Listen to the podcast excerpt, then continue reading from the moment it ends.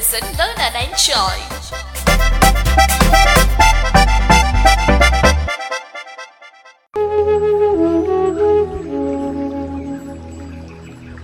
Ayurdhwani Ayurveda medical association of India തയ്യാറാക്കി അവതരിപ്പിക്കുന്ന ആരോഗ്യ ബോധവൽക്കരണ പരിപാടി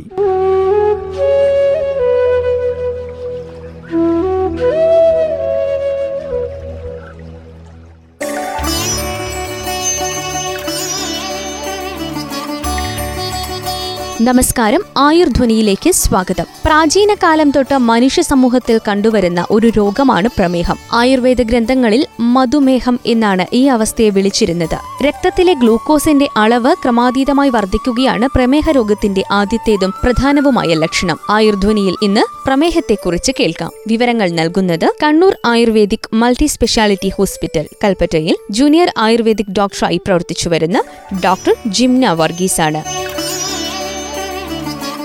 നമസ്കാരം. ഞാൻ doctor Jimna Varghese Kannur ayurvedic multi speciality ഹോസ്പിറ്റലിൽ ജൂനിയർ ആയുർവേദ ഡോക്ടറായിട്ട് വർക്ക് ചെയ്യുന്നു. പ്രമേഹം എന്ന വിഷയത്തെക്കുറിച്ചാണ് ഞാനിന്ന് സംസാരിക്കുന്നത്. ഈ കാലത്ത് ഏത് സാമൂഹിക സൽക്കാരത്തിനോ വിരുന്നിനോ പോകുമ്പോൾ സ്ഥിരമായി കേൾക്കുന്ന ഒരു വാക്കാണ് വിത്തൗട്ട് പല വീടുകളിൽ പല അംഗങ്ങൾ സംസാരിക്കുമ്പോൾ എനിക്ക് വിത്തൗട്ട് വേണമെന്നുള്ള പ്രയോഗം സർവസാധാരണമായി മാറിയിരിക്കുന്നു. എന്താണ് വിത്തൗട്ട് പ്രമേഹ രോഗികളാണ് അധികം. അവർ കുടിക്കുന്ന ചായയിലോ കാപ്പിയിലോ മധുരം ചേർക്കാൻ ആവശ്യപ്പെടാറുള്ളത്.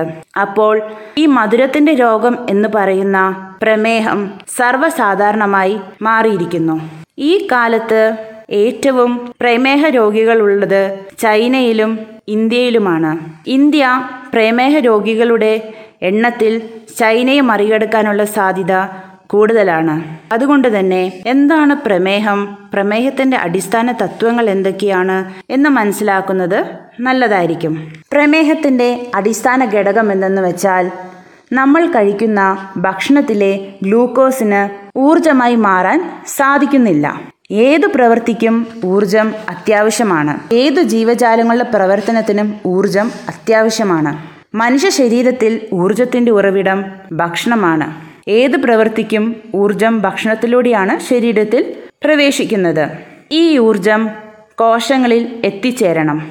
ഈ പ്രക്രിയയ്ക്ക് അത്യാവശ്യമായ ഘടകമാണ് ഇൻസുലിൻ. നമ്മൾ കഴിക്കുന്ന ഭക്ഷണത്തിൽ ഗ്ലൂക്കോസ് ഉണ്ട്. ഊർജത്തിന്റെ ഉറവിടം ശരീരത്തിൽ കയറിയതിനു ശേഷം കോശങ്ങളിൽ നിന്ന് ഊർജമായി മാറ്റപ്പെടും. ഈ പ്രക്രിയയ്ക്ക് അത്യാവശ്യമായ ഘടകമാണ് ഇൻസുലിൻ. ഇൻസുലിൻ കുറഞ്ഞു കഴിയുമ്പോൾ ഊർജത്തിന്റെ ഉറവിടമായ ഇൻസുലിൻ കോശങ്ങളുടെ അകത്തേക്ക് പ്രവേശിക്കാൻ സാധിക്കില്ല. അത് കാരണം ഗ്ലൂക്കോസ് ശരീരത്തിൽ കൂടുതൽ ഉണ്ടെങ്കിലും അതിന് ഊർജമായി മാറാൻ സാധിക്കില്ല. കാരണം ഇൻസുലിൻ കുറഞ്ഞു പോകുന്നു. ശരീരത്തിൽ ഇൻസുലിൻ ഉൽപ്പാദിക്കാനുള്ള കഴിവ് കുറയുന്നതിനും അത് തന്നന്തരം കഴിക്കുന്ന ഭക്ഷണം ഊർജമായി മാറ്റപ്പെടാൻ പറ്റാത്ത അവസ്ഥയാണ് പ്രമേഹം. പ്രമേഹത്തിൽ രോഗി വളരെയേറെ ഭക്ഷണം കഴിക്കുമെങ്കിലും ക്ഷീണിതരായി കണക്കാക്കപ്പെടും. ഭക്ഷണത്തിൽ ഗ്ലൂക്കോസ് അടിഞ്ഞുകൂടി അമിതമായ മൂത്രം പോക്ക് അമിത ദാഹം അമിത വിശപ്പ് ഈ മൂന്ന് ലക്ഷണങ്ങളാണ് പ്രമേഹ രോഗികളിൽ അമിതമായി കാണപ്പെടുന്നത്. ശരീരം ചെറിയ അളവിൽ ഇൻസുലിൻ ഉൽപ്പാദിക്കുമ്പോൾ പോലും ഈ ഇൻസുലിന് പ്രവർത്തിക്കാൻ സാധിക്കുന്നില്ല. അതിനെയാണ് ഇൻസുലിൻ റെസിസ്റ്റൻസ് എന്ന് പറയുന്നത്. സാധാരണമായും ടൈപ്പ് ടു ഡയബറ്റിക് മെലിറ്റസിലാണ് ഈ പ്രതിഭാസം ഇൻസുലിൻ റെസിസ്റ്റൻസ് കാണപ്പെടുന്നത്. ആയുർവേദത്തിൽ പ്രമേഹത്തെക്കുറിച്ച് പറഞ്ഞിട്ടുള്ള എന്താണെന്ന് നമുക്ക് നോക്കാം. അതിന്റെ മെയിൻ കാരണങ്ങളിൽ ഒന്ന് പറഞ്ഞിട്ടുള്ളത് തെറ്റായ ഉറക്ക രീതിയാണ്. നേരം വൈകിയുള്ള ഉറക്കം നേരം വൈകി എഴുന്നേൽക്കുന്നതെല്ലാം കഫയും മേധസ്സും നമ്മുടെ ശരീരത്തിൽ അമിതമായി കൂട്ടാനുള്ള ചാൻസ് കൂടുതലാണ്.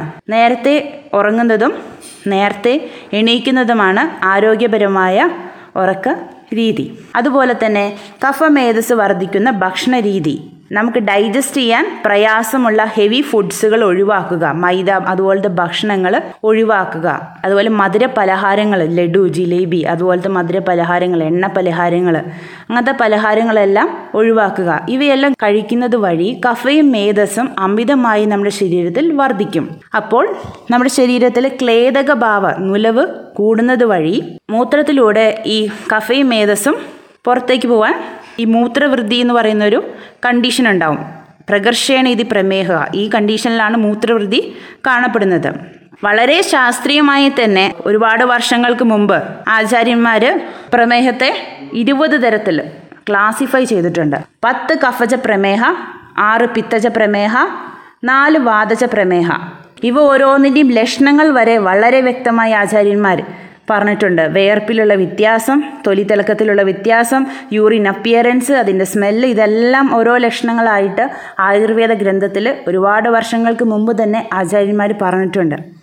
അതിൽ ഈ കഫജ പ്രമേഹ എന്ന് പറയുന്ന ഈ പത്ത് കഫജ പ്രമേഹങ്ങൾ ഈസിലി ക്യൂറബിളാണ് അതായത് പ്രമേഹത്തിന്റെ ആരംഭഘട്ടത്തിൽ തന്നെ നമ്മുടെ ഭക്ഷണ രീതി അല്ലെങ്കിൽ ജീവിതശൈലിയിൽ ചെറുതായി മാറ്റം വരുത്തി ചെന്ന് ചിട്ടപ്പെടുത്തിയാൽ മാനേജബിളാണ് ഡയബറ്റിക് മെലിറ്റസ് പിന്നെ പറയുന്ന പിത്തജ പ്രമേഹ ആറെണ്ണം. ഇത് മാനേജബിൾ ആണെന്ന് വെച്ചാൽ മെഡിസിൻസ് കഴിക്കണം. മെഡിസിൻസ് കഴിക്കണം. അതിനൊപ്പം തന്നെ ജീവിതശൈലിയിൽ മാറ്റം വരുത്തുക.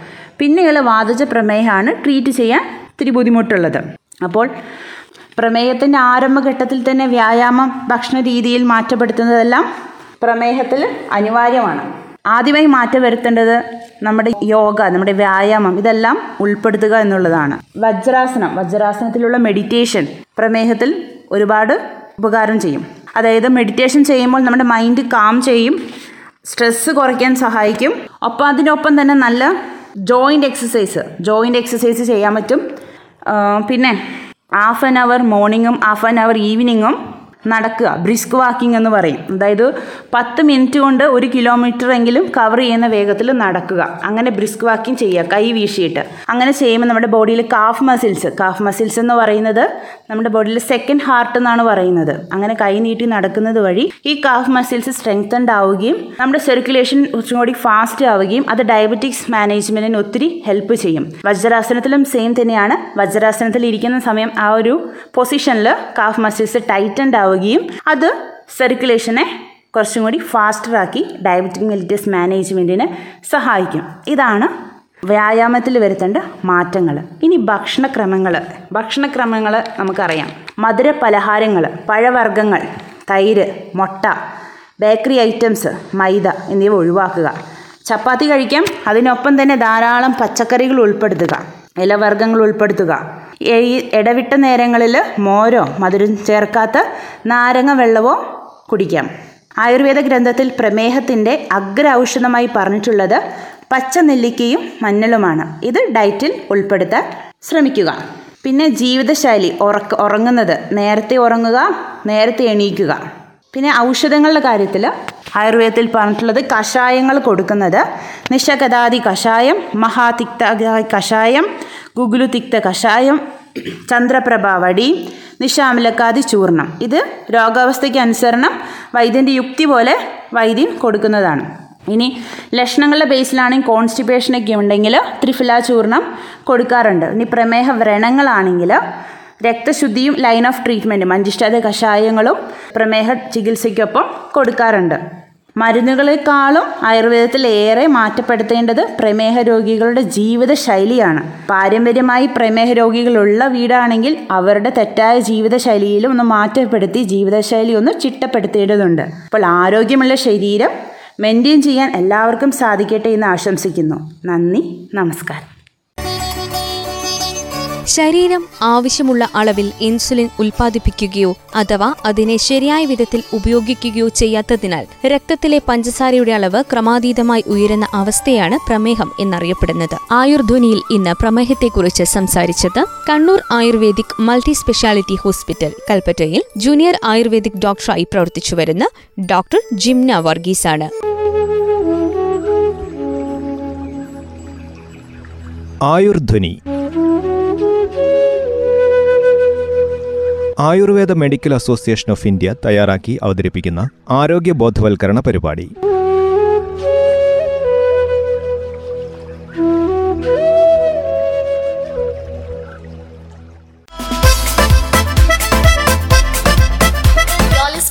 Matruli 90.4 listen learn and enjoy.